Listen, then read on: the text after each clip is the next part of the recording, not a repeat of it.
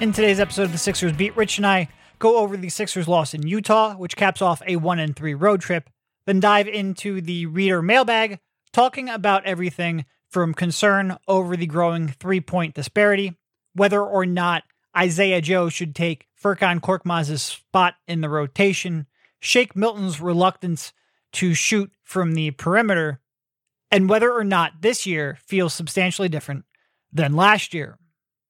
As always, head on over to theathletic.com slash Sixersbeat where you can get a 50% discount on a yearly subscription to The Athletic and you can read our written work. Enjoy the podcast.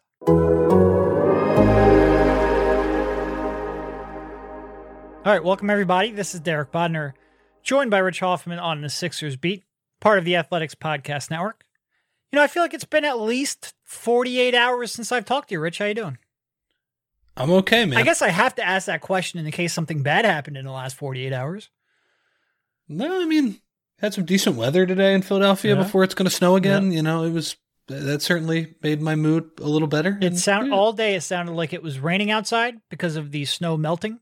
When you have 20 inches or so of snow that we got here the previous week and it turns into a 45 to 50 degree day, uh, stuff melts quickly for sure. What was the thing from the the Wire where like Stringer Bell is like they're they're barbecuing out there on the 50 degree days or whatever? Anyway, that's what that's what it felt like to me. Like basically, um, Oh, I, I'll, you know. I'll grill any day. Uh, I'm a I'm a winter griller for sure, for sure. Yep. Uh, in part because I can't really cook, so it's one way I know how, so I do it. But yeah. All right. So the Sixers off track, and we haven't even started. Sixers lost their third game in a row. This one a 134 to 123 loss to the Utah Jazz, the NBA leading Utah Jazz. Uh, there are some overarching trends to to what's going on, and I'm sure we'll get into that. And then there is what actually happened in last night's game. So we'll start this this this podcast off on last night's game, and then we will transition a little bit to a mailbag podcast in the second half. So I guess let's just back up, focusing only in on this game, not on trends, not on three in a row, not on anything else that is going on. What were your overall impressions of that loss to the Jazz? we've done a couple pods this season after terrible performances when they've gotten their shit kicked in by Cleveland. I remember we did one. Maybe Detroit, we did one. This was a much more acceptable loss than games like that. And I think the main reason it was an acceptable loss is that, you know, if you're looking to point at something positive, it wasn't t- tough to find. Ben Simmons, was that the best game of his career? I don't know. I mean, that Lakers game last year was pretty cool. The uh, game three in Brooklyn a couple seasons ago was pretty cool. 42 points. Yeah. And uh, what was he? One rebound or assist? One shy of a rebound, 12 assists, nine rebounds. Yeah. Uh, and whatever, you know, he's always going to have the the rebounds and the uh, the assists, but 42 points, and he was aggressive from the outset. This is great to see, and that's uh, you know, you said don't get into the trends, but that amazing game is the culmination of I don't know three weeks of Much better. play. very good play Yep. by Ben, and much better than what we were getting on him earlier in the season four. Uh, so yeah, that that's the main takeaway, and there are uh, there are like real issues that this team has, and, and we'll get into those probably for the mailbag. But if Ben Simmons is playing at a high level, you know he doesn't have to play at the forty-two point crazy level. But but if this is what he normally will play like now, that's a bigger deal than going one and three on a West Coast road swing. Sure. And I think maybe the the one stat that you didn't cite, which might be the most important of them all, is a 12 for 13 from the line. He's approaching 70% territory on the season. Thirteen free throws, Yeah. Um, and I mean he's making them too. you mentioned like was that the best game? I'd probably say probably not, if only for one reason is that his defensive impact wasn't as strong as it normally is. Part of that wasn't really his fault. Part of that was being playing center. You know, he was defending a lot of Rudy Gobert and Derrick Favors, and he's just not going to make the same kind of impact as he would if you could have put him on Donovan Mitchell. And that's sort of the trade off of the Ben at five small ball lineups, which they started or they went with at the beginning by starting Mike Scott in place of Joel Embiid. You know, I think there was some discussion online of whether or not you know, when Ben or Joel Embiid sits, should Ben at the five be sort of like your default package you go to? And look, on the one hand, Ben's not a a rim protector at all. We saw this in college. We saw this during his various years when they tried this in the NBA. The scheme that you'd then go to. So, okay, well, let's switch everything so you're less reliant on a rim protector. Well, the Sixers have like one other person who can really switch and defend three positions, and he can't dribble or shoot. So it gets a little bit limiting real quickly. But but but Matisse and Ben, if if they run a two man action with them, they can switch. They're good. They're good. Um, and look, I'd, I'd love like that. Really intrigues me. That sort of style of play, that switch everything defense, intrigues me it's just real hard to have that personnel while also then having the skill sets that would fit around Joel Embiid offensively. There's just not like there are not that many six seven guys who can shoot and defend three positions. There's just not.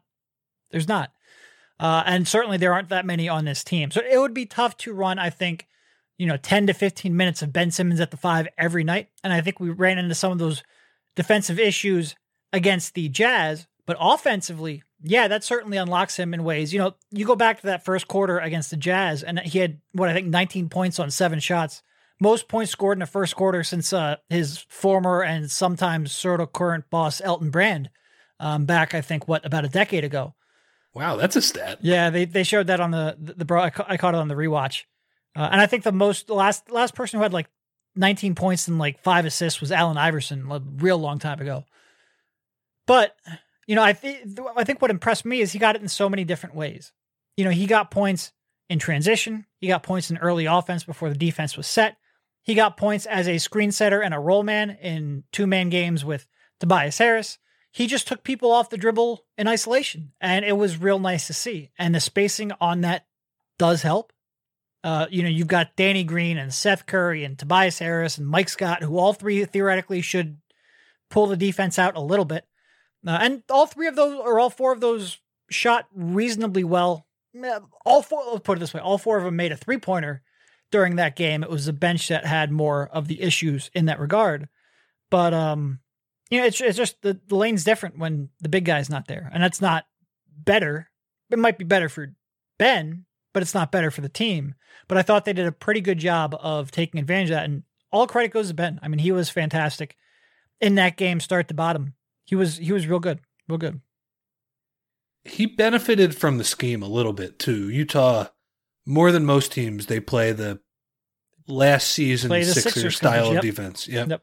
The the militant three point take away the three, funnel them to the big guy, and with that, Ben at the five lineup. I mean, I think Mike Scott started the game guarding Gobert, but that doesn't work. No. Uh, he doesn't provide any sort of rim protection. So, like you said, yeah, it ends up being uh, being Ben, and you can't use him on the perimeter in the way that you normally would with Embiid. So it, you know, it, it does go to show like as good as Ben played offensively, the the trade off of not having Joe defensively was killer. He was uh he was awesome. I mean, and they played that lineup Utah did where or the Sixers did where Utah had to put Gobert on on Simmons. And of course, Simmons gets everybody in Utah riled up by saying he felt disrespected that Embiid guarded him. By the way, Utah, shut up. I mean, he just meant that they put a center on him that is primarily an around the basket player. That's right. what he meant with feeling disrespected. Did he say Rudy Gobert sucks at defense? Did he say take away his Defensive Player of the Year awards. I mean, my God, Utah, do, does he have to say after every press conference, "Oh my God, Rudy Gobert, that's the most versatile defensive player I've ever seen"? He just meant he had a foot uh, foot speed advantage on him. And that's not to say that it was a bad strategy from Quin Snyder. Like you should, you're you're almost disrespecting Ben by saying, "Yeah, we don't care because you can't shoot a jump shot, and we don't think you'll be able to manufacture enough points against Gobert." And like you said, got out in transition. I, I thought th- there was a possession in the fourth quarter, and this wasn't even when Ben was at the five, Dwight was in the game. But, you know, he, he had already did enough damage in transition, beating uh, beating Utah down the floor. There was a possession in the fourth quarter.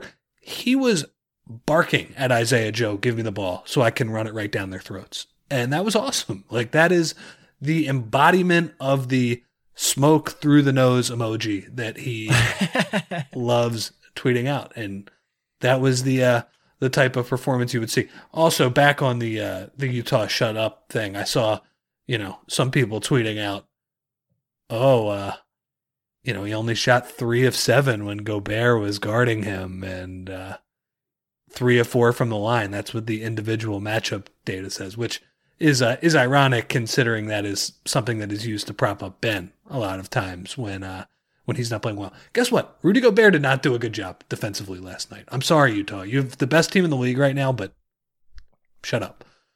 I don't know. I was I was mad about them. Just just enjoy your awesome team that, that shoots a billion threes, and, and Rudy is very good. That's all. And uh, like I, ben, I did see awesome. some people, Sixers fans, specifically questioning Rudy Gobert.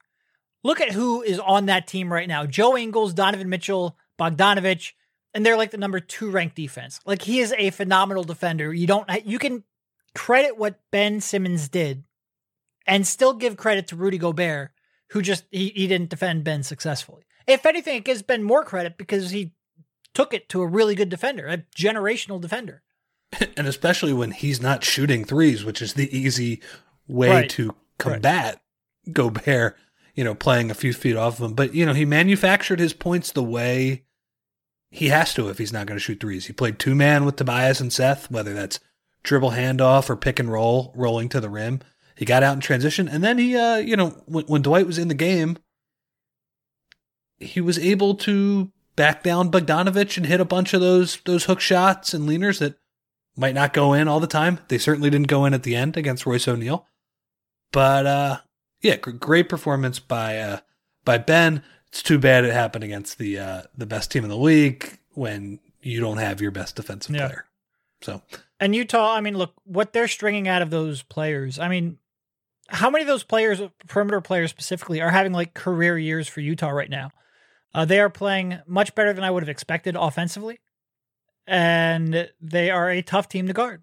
And that's especially true when the Sixers don't have Embiid. And the Sixers, I mean, they did not guard them well. It's not entirely stunning.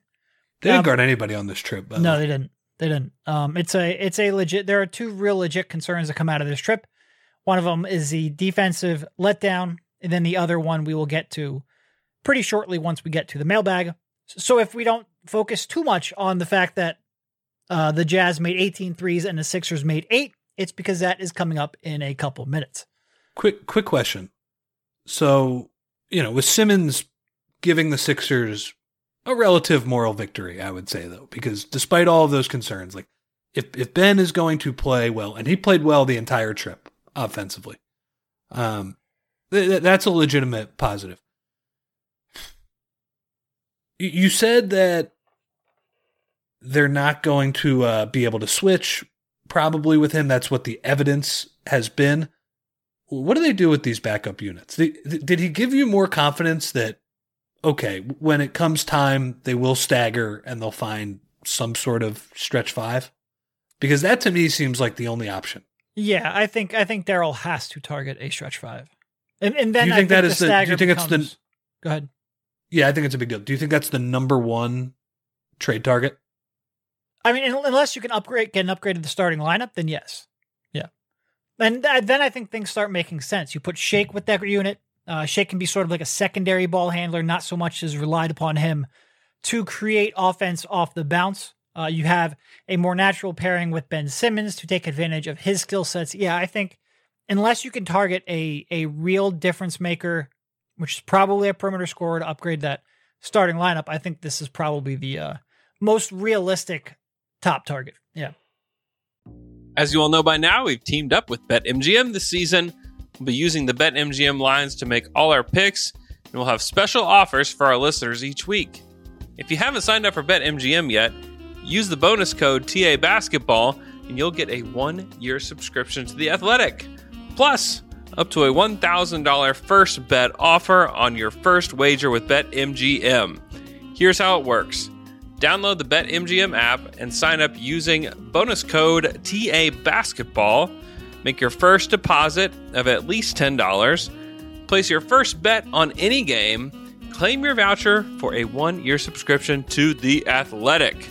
21 plus to wager. Visit BetMGM.com for terms and conditions. U.S. promotional offers not available in D.C., Nevada, New York, and Ontario. Gambling problem? Call 1-800-GAMBLER. In Colorado, D.C., Illinois, Indiana, Louisiana, Maryland, Massachusetts, New Jersey, Ohio, Pennsylvania, Tennessee, Virginia, West Virginia, and Wyoming. Call 1-877-8-HOPE-NY or text HOPE-NY. Call 1-800-NEXT-STEP in Arizona, 1-800-522-4700 in Kansas and Nevada, 1-800-327-5050 in Massachusetts, 1-800-BETS-OFF in Iowa, 1-800-270-7117 for confidential help in Michigan. In partnership with Kansas Crossing Casino and Hotel. In Ontario, if you have questions or concerns about your gambling or someone else close to you, please contact ConnexOntario at 1-866-531-2600 to speak to an advisor free of charge. Sports betting is void in Georgia, Hawaii, and Utah, and other states where prohibited. Promotional offers not available in Nevada and New York. Don't forget, if you haven't signed up for BetMGM yet, use the bonus code TA Basketball and you'll get a one year subscription to The Athletic, plus up to a $1,000 first bet offer on your first wager. What did you make of? And I agree with you. What did you think of Ben after the game? I thought that was pretty interesting. The stuff he was saying about his mental, as Yeah. he put it. That was like pretty honest stuff. Yeah. And and look, it's real easy to talk about that after you've had a probably your best offensive game of your career. But to his credit, and like you pointed out, he's been more aggressive pretty frequently here over the last 10 or so games. So maybe something has clicked. Uh, like I always say, though, I want to see how they react when they start struggling. Does that aggression leave him? Uh, does a, you know, ramping up his his mental approach to the game take a step back? But yeah, right now he's he's consistently pretty good. It's real good to see. It, I mean, it, it's like there's just so much of Ben's game where yeah, we get the shooting limitations, but like take your physical size and impose your will and get to the lane and drive and like there's so few people that can match you at the rim. Just use that, and he's been doing that way more. Using his versatile contributions as a crutch to excuse Yes. any sort of offensive progress is annoying. And and that happens far too much. It was And good to see. In that, in that, he sort of like admits, like, yeah, I need to be this more often, which is good. That's what we all want to hear. But I want to hear, like, when you come out and you have a seven point, 10 assist, eight rebound game, like, don't be like, you know, I did all these other things. Like, you're admitting right now that you can be give better. more and you need more. Um, so keep it up. Yeah. The uh yeah, but I, I do think like if he does play at this level, and you know, obviously he's not going to score forty two points a game all the time. He's not going to score forty two points per game, especially when Joe is in there. Yeah. for a bunch of reasons, because Joe's going to get the ball more because he's the MVP or maybe the MVP of the league so far, and also that he's another post player and their games do overlap a bit. But I, I do think if he is playing with the level of aggression that we saw on this road trip, that is a game changer for the bench minutes. You need to find him an acceptable group of players to play with in the bench minutes that Embiid. Which is not Matisse Thybulle and Dwight Howard. no. It, Yeah. it, it might be Matisse Thybulle might be an okay guy to play, but the other three guys have to shoot it. then. Yeah. and uh, you know, as you wrote about today. But yeah, like Dwight Howard cannot play with him. But if if he is given the space and an acceptable center that that spaces the floor and they're not a disaster defensively, if he plays like that, that's a big difference because it, Yeah. like what he showed on this trip is if he is given space, he can take his game to another level. Does this mean he's going to be the closer? No. No, I don't think so. But but it's it's a more impactful version of, of this this Ben Simmons. So that would be uh that would be a, a major positive takeaway from the trip. In the six games prior to that game. So let's throw this one out, say it was an aberration. Even in these six games prior, he was averaging 18 points, eight rebounds, 7.7 assists, and getting the free throw line five times per day. If you add, or per night, if you add in the Utah game, he is up to 21.3 points over his last seven games, looking a little bit more like the January and February 2020 Ben Simmons that we saw last year, that we were sort of hoping would be the one that would come out this year. Uh, and he got off that slow start, playing much better now, though, for sure. For sure. Uh, and to, I mean, Tobias, got to mention Tobias here 36 points, 10 rebounds, 14 of 24, three from five from three point range. Just an overall good Tobias game. A, a very good Tobias game. Tough one for Tobias, number one, because Ben was also so good. Number two, they lost. And number three, it was a West Coast Yeah. game. That uh that his 36 point effort on efficient shooting really kind of went under the radar. Yeah. He mostly got asked about Ben after the game, and not that Tobias really cares about that, but uh, yeah, he was he was very good, and Ben did an excellent job of uh, involving Tobias in actions to put pressure on Gobert, Yeah. sagging And, away. I mean, And Tobias, and look, you- you need the scorer to to come through on those spots, and Tobias did. Yeah. And Tobias had hit a little bit of a funk there in his last five or so games, not scoring nearly as much, not launching very many threes, uh, and not connecting when he did. So for him to come out and, and put up that number and you know just take take the shots, which was great to see. Uh, he played he played much better and he looked very comfortable. Like there are a lot of people who I think benefit from sort of that extra space. Uh, Simmons, uh, obviously, and also Tobias too as well. Overall, good offensive performance, despite the fact that they barely shot any three pointers. Which I guess we can transition to. Let's go to that right now. With head to the mailbag because the first question there was from Rob. Is there any concern regarding the Sixers giving up more three pointers than they make? What do you think? You can go. You can go ahead on this one. You wrote about it today. Uh, yeah, there's concern, and I, I mean, the, the it, it's the stats are actually starting to get pretty mind-boggling right now. Uh, where are they here? So they rank 28th in three-point attempts, 27th in three-point attempt rate. The their opponents make on average uh two and a half more three-pointers per game. If you look at that over the last two or so weeks, it's probably more like four three pointers per game difference. They're very regularly getting outshot from the three point line. If you look at it in terms of pull up shots, they rank dead last in the NBA in pull up three pointers taken.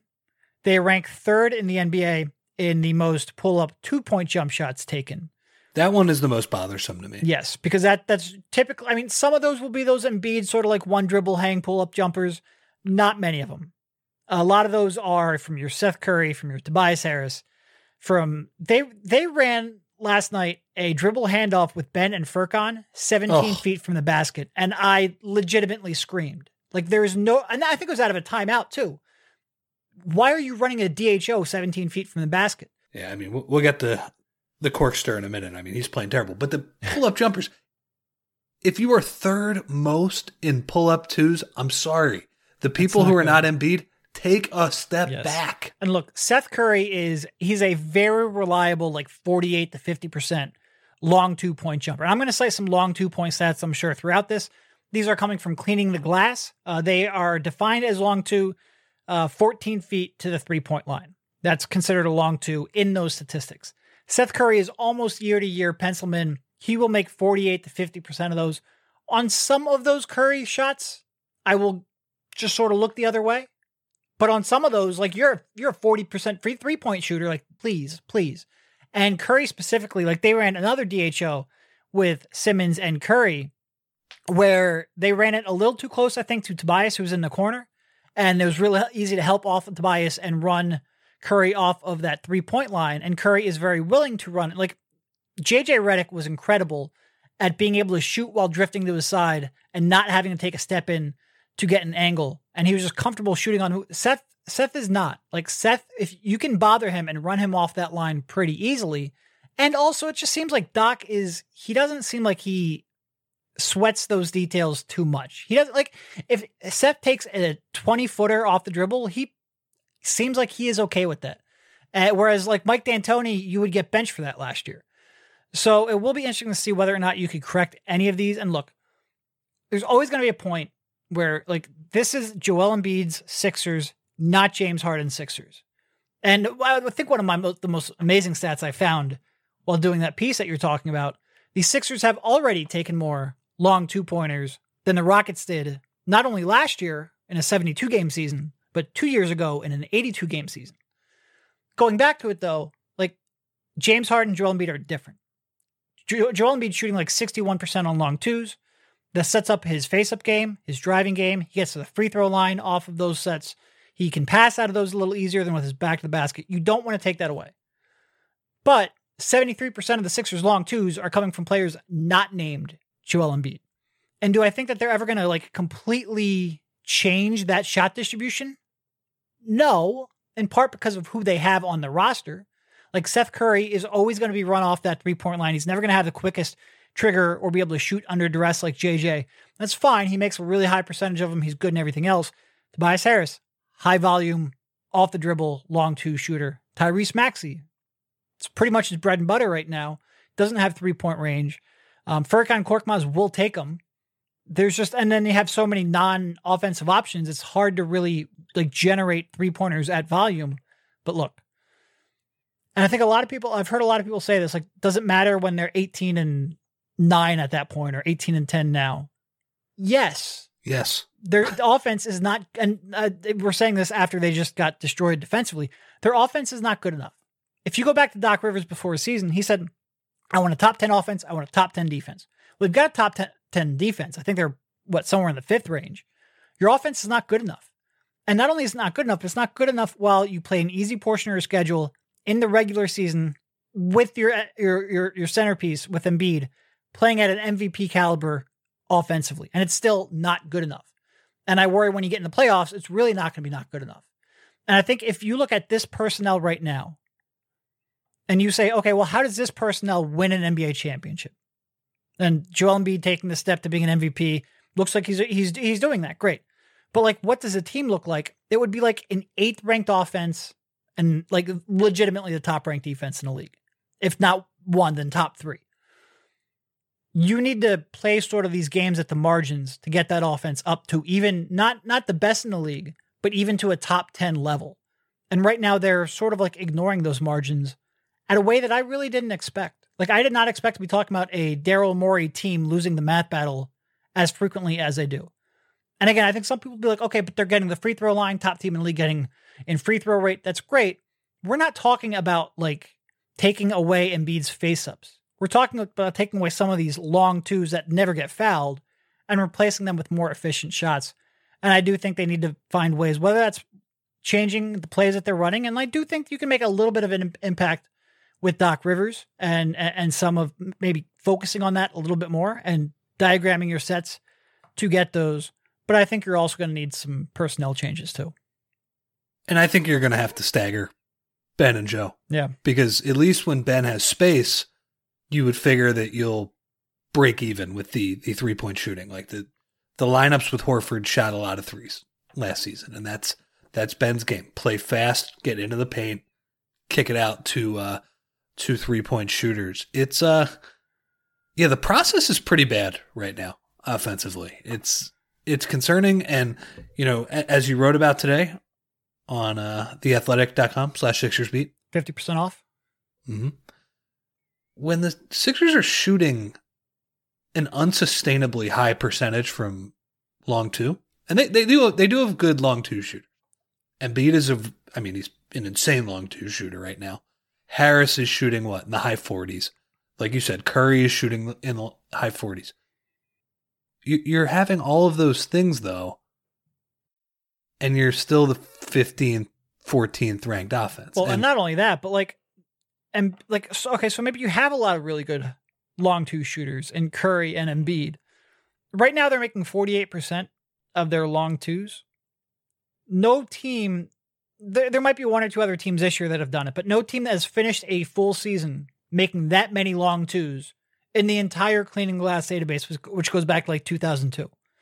No, like legitimately no team. Average on long twos is very consistently, and this I was pretty stunned. This hasn't really changed over that 17 year span. Average is very consistently 38 to 40 percent. They're not going to keep making. They could Embiid could be the reincarnation of Dirk Nowitzki and Patrick Ewing, and Seth Curry can be Steph Curry. They're not making 48 percent of their long twos. There is some regression coming in this offense.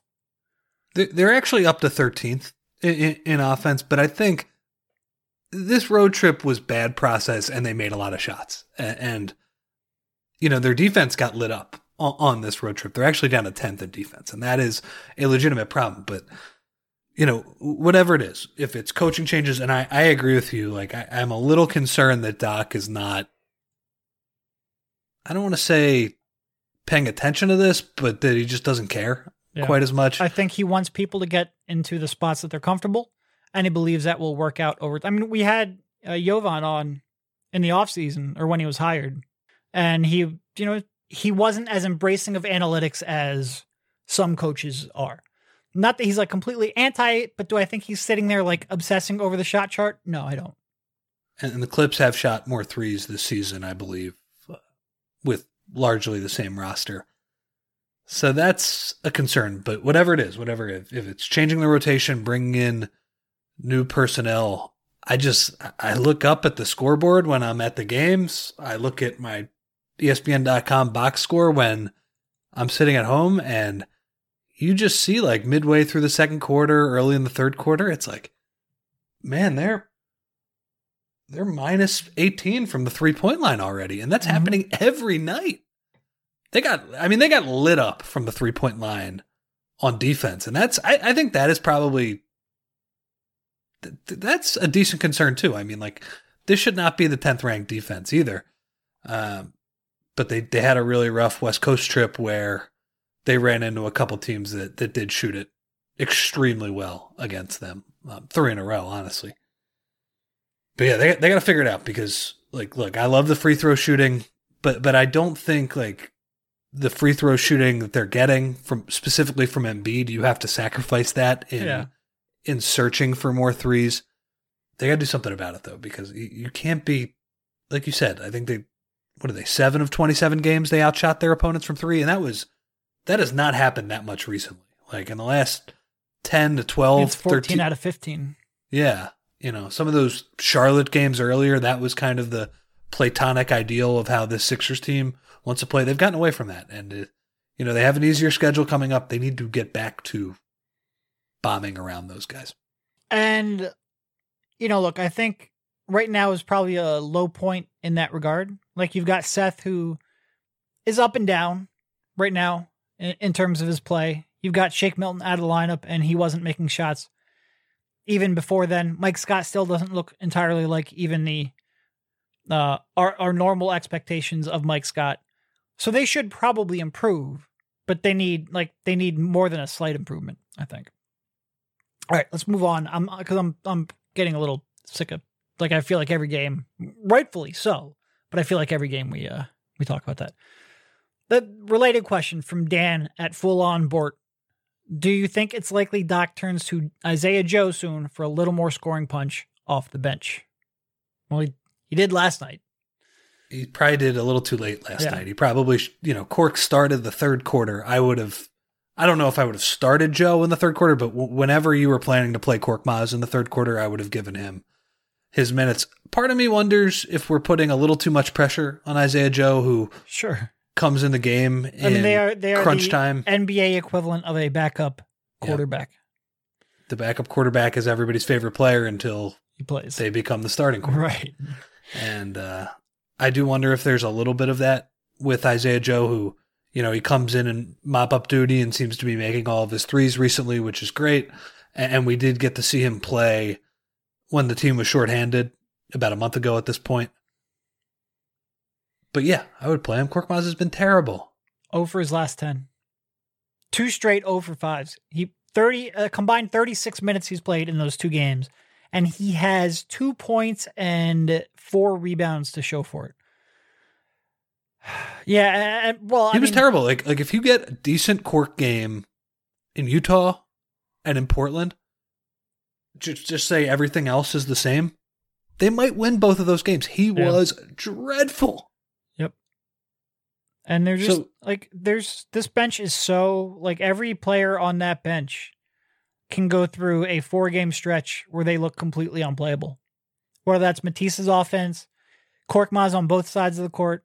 There's just I mean Maxey when he's pounding the the air out of the ball and and, and Maxey's and borderline unplayable right now. taking those 17 footers that have no chance. Every player in that row, I mean, Dwight's looked bored. I mean, he had a good game against Utah. That might have been his best game in quite a while. Before then, he was really struggling too. And every player on that bench rotation goes, with the exception of Shake, who's out, goes through spells where they look uh, borderline unplayable. I mean, they need they they, they need. Uh, look, do I think Isaiah Joe is an answer right now? No, probably not. But he will take those shots, and His He's not, defense, though. he's Like, not worse defensively. No, but he's he's differently bad defensively. Like I think he can move his feet more. That's great. I think he has some length. That's great. Um, a slight breeze blows him over, and he makes some really bad decisions. Like his decision making there is that of a rookie for sure, for sure. Um, But you're saying, I mean, Cork is terrible, so whatever, go for it. if Cork is not a very good offensive player, which at times he was last season, I think he had a 64% true shooting percentage a season ago, you know, and that's that's with the 40% from three-point land. He's shooting 32% from 3. If that is what he is, and I get a little worried because he's never been a an elite free throw shooter and that that can be a tell on uh on what the person can be. I know some of the European guys take a couple years to uh to get acclimated to the three point line, but like look, if he's not making threes, he should not play. Yeah, I mean the free throw is tough because he takes like five a year, so those percentages might not mean all that much. Actually, this year he's making eighty-eight. Uh, granted, he again barely takes any, but yeah, you need the forty percent three-point shooting Korkmaz to be playable. Uh, and if he's shooting thirty-two percent like he has now in three of his four years in the NBA, he is not playable. And you know that that 40% was on the most volume he's ever taken by far. Like I think he has as much volume from three point range last year as he does in his other three seasons combined. So you want to give that one a little more weight than the other years. But right now he's just he has not been playable for most of this year. And I mean they it's not like they have that many great options, which is why we're talking about a rookie second round pick maybe taking his spot. And he gets most of the ire cork, and he was like, look, he was terrible on, on that road trip. But I do want to underscore the point you made that there is no outside of Matisse's defense, there is nobody on that bench right now that is playable. Tyrese Maxey, like I, I know he can score a couple times, but but two of eight from the field, killing your spacing, pounding the ball, bad defense, throwing bounce passes at Dwight's feet. That's not great right now either. And uh, like, look, I, I still think he has a fairly bright future, but there, there's nobody coming off the bench right now that is giving you much. Yep. Daryl certainly has his work cut out for him. All right. This one from Senor Talon. Talon? Talon? I feel like I should know that by now. How much of Shake's reluctance to shoot is related to his role as primary initiator in the second unit, or is it simply because his shots haven't been falling? That's a good question. I'm not sure if I have a real answer for that. You know, I think before his run last year, we would have said that he was more natural as an off ball sort of secondary playmaker. And then he showed so much during um you know during the spring of 2020 and in the bubble that it sort of became like give shake the ball as much as you can, especially in the second unit when you went to all um all bench players like Doc. But I think there is still something like his shot specifically, his catch and shoot shot, his three point shot might be a little bit better or a little more consistent if he didn't have to create so much. Like if you paired him with Simmons and you could share some of that that burden and that responsibility, it might be a little easier for him to make these shots. But I think I also think he's just in a slump, which he'll get I out do- of I do too. He needs to take more threes when he comes back too. for sure. He he is another part of that volume, which is weird to say because he is now shooting thirty percent from three. But I still think he's a better shooter than that. Um, yeah, I wonder if part of it is just when he has the ball in his hands the entire possession. It, might- it might come down to the athleticism deficiency. Like if he's attacking a closeout, he can do more things with the ball. He's got to be a little more fine with uh and a little more precise if if he's running a pick and roll and he's bringing the ball up. But yeah, I, don't have a great answer for that. I, I do think like his best role is as a secondary ball handler, one one that gets the ball a decent amount. It's not like you have to play him like Lonzo Ball and never run him in a pick and roll or something like that. But yeah, you, you would preferably have a more consistent ball handler out there with him. One that can shoot, unlike Maxey. A- and one who was I mean, really what they need right now is they need the 2026 version of Tyrese Maxey, not the 2021 version that they currently have. Um, his skill He's going to be a great player in 2026. I hope it's still in be good. Philadelphia. I hope so. I hope so. This one from Octavio, uh, Legs, our good friend Leg Sanity on Twitter, was talking about how different it feels after 26 games between last year and this. I'd like you guys to talk to us about why we should believe that the outcome will also be different because from his perspective, uh, he has bad vibes even with Joe in MVP form. So, why is this year different than than last year? You can argue it either way, you know, that it's not that much different, but there, there are positives if you want to look at it. And I, it's probably not the best time to be talking about Yeah. the, the positive vibes, just considering they, they're on their longest losing streak of the uh, season. But like, how is it different than last year? Embiid is a lot better. Yep. That's the most important thing. And he looks like he's better in a way that could translate to the playoffs more. So, so that would be one positive way to look at it. We, we are coming off the longest losing streak of the season. But if you get that Simmons and, and you can talk yourself into that was the Simmons we were seeing in July and February before he got hurt a season ago. And then, you know, he had the short bubble stay and then came back this year after getting hurt again at the end of the uh, the bubble. You, you you can talk yourself into that. I would say um, last season the off uh, the starting lineup had, it, it was still pretty good, but it trended way too far towards defense in a way that wasn't going to be sustainable for the playoffs. And it's not only is it better this year, offensively that starting group has been pretty damn good. Um, you know, they're I'm looking at on cleaning the glass right now in the 87th percentile of all lineups offensively. They got to get better on the defensive end. But for me, I feel a little bit better about that. And uh, and then there's the idea that the team isn't done yet, and, and that they have, while not like a an arsenal of of assets, they have more stuff than teams like Milwaukee and Brooklyn and some of the other teams that they are competing against. Like, look, this team has deficiencies. Um, I don't want to say that they are a uh, head and shoulders above where they were last year. I think maybe some people were were riding high with them being in first place. Maybe after that Indiana win, oh man, you know, look at how they all the games are pulling out. Doc Rivers, what a great coach compared to Brett Brown, that type of thing. I think this last road trip was a little bit of a reality check, maybe a big bit of a reality check in that uh in that way. But there's there there are still some things to be positive about. Yeah. It is interesting that we talk so much about, oh, this team makes so much more sense, and Embiid's taking another step, and oh man, look at how much cleaner the offense looks. Then you look at it, you take a step back, and they're the 13th ranked offense, and they were the 13th ranked offense last year. They are the 10th ranked defense, and they were the 8th ranked defense last year. And I'm not talking about like where they were through 28 games you know, because we all cite the stat of, oh man, the record looks so similar. I'm talking about their end of, even after their struggles, they were the 13th ranked offense and the 8th ranked defense. It is a little bit concerning in that regard. I do think, you know, if you go back, and I think the way we summarize this at the time of they made all of those moves when Daryl Force got here, this is a team that is now better positioned to take the steps they need to take. It doesn't mean they've taken the steps yet.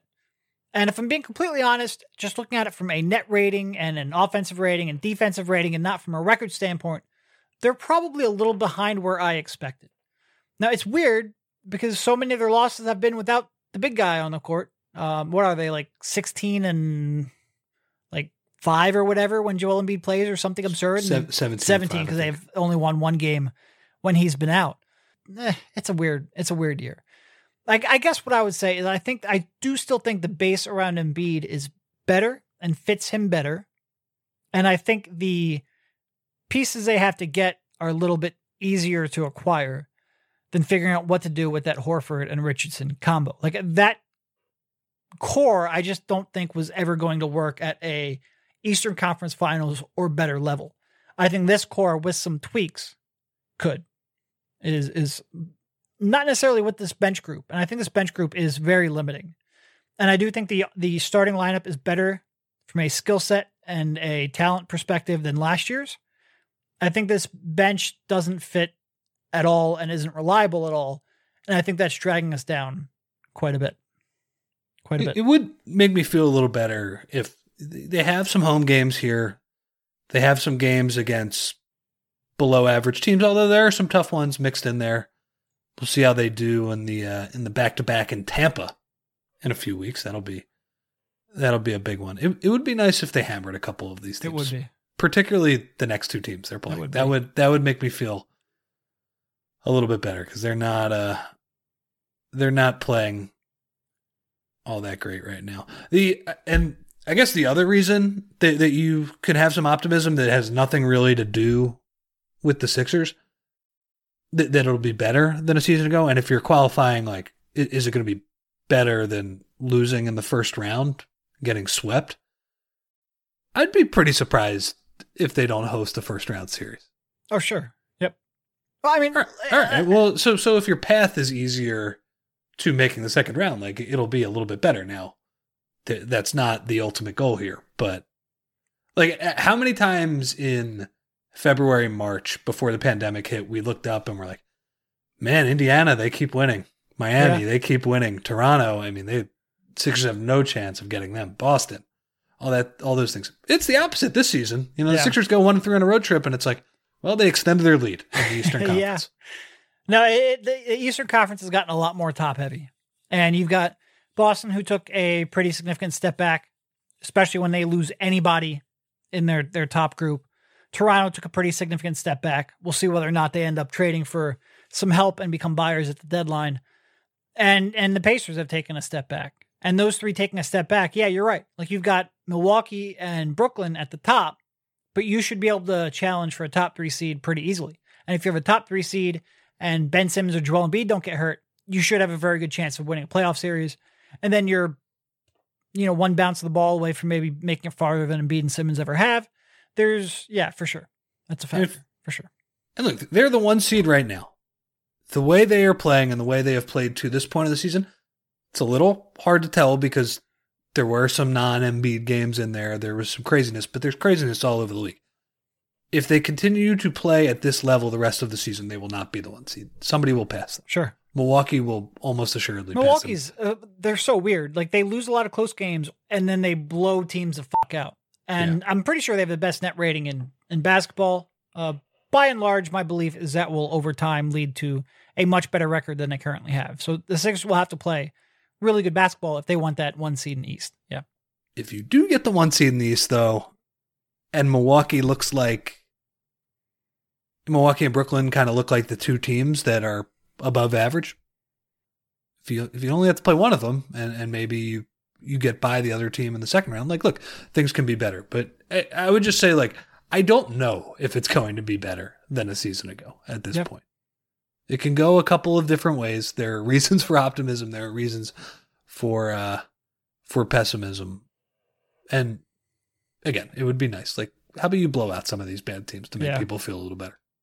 I, w- I would certainly err on the side of, I think it's going to be better than last year for sure. For sure. Uh, most of my concern comes in when we get beyond that. All right. So the last one here from Doc Cigar, Doc NJ Cigar. Furkan's de- true or false? Furkan's defense is worse than Matisse's offense. I I would, I would, I would say false on that. False. Yeah. I think offense is more important, unfortunately. That's the the crux of that issue. Well, and not only that, but like Matisse might legitimately be like one of the like five worst offensive wings in the game right now. Um, maybe Oh. ten, maybe ten. I mean, that's getting actual rotation minutes. Oh yeah, yeah, Yeah, he's one of the five worst. He might be the worst. yeah. We'll see, we'll see what happens when Roberson uh, starts playing with the uh, with the Nets. But yeah, he's he's in that group, and as bad as Furkan's defense is, he's just normal garden variety bad on defense, and there are a lot of those in the league. If, if, if Furkan was making 40% of his threes and running some credible pick and roll action, uh, we would live with his defense a lot easier than you can live with Matisse's offense. Furkan's issue is right now he is a bad offensive player as well. At least Matisse gives you something on one side. If Matisse was as good offensively as he is defensively, if you just transferred over his powers, he'd be an all star level player, probably. Sure. Sure. and he'd be a terrible defender and we would briefly mention yeah he's a terrible defender But who cares? Because he's Yeah. putting up all these points. Did you see All right. Jordan Clarkson in that game last Yeah. night? He played. Yeah, That's what it would be. And Matisse swallowed his shot like two times, He which is amazing he did. considering he made eight of 13 threes and was unbelievable. Yeah, he made eight of 13 threes, and half of the ones he missed were blocked. But the offensive stuff is more impactful. It's a little more consistent, Yeah. Especially on the perimeter. All right. I think uh, I think that's probably just about all that I have. You got anything coming up you want to plug, or anything you want to get off your chest, or just ran about, or I don't know. Nah, Utah fans already got. That's about it. Sounds good. We have the Rockets coming up here on Wednesday, which will probably be later today when this podcast gets released.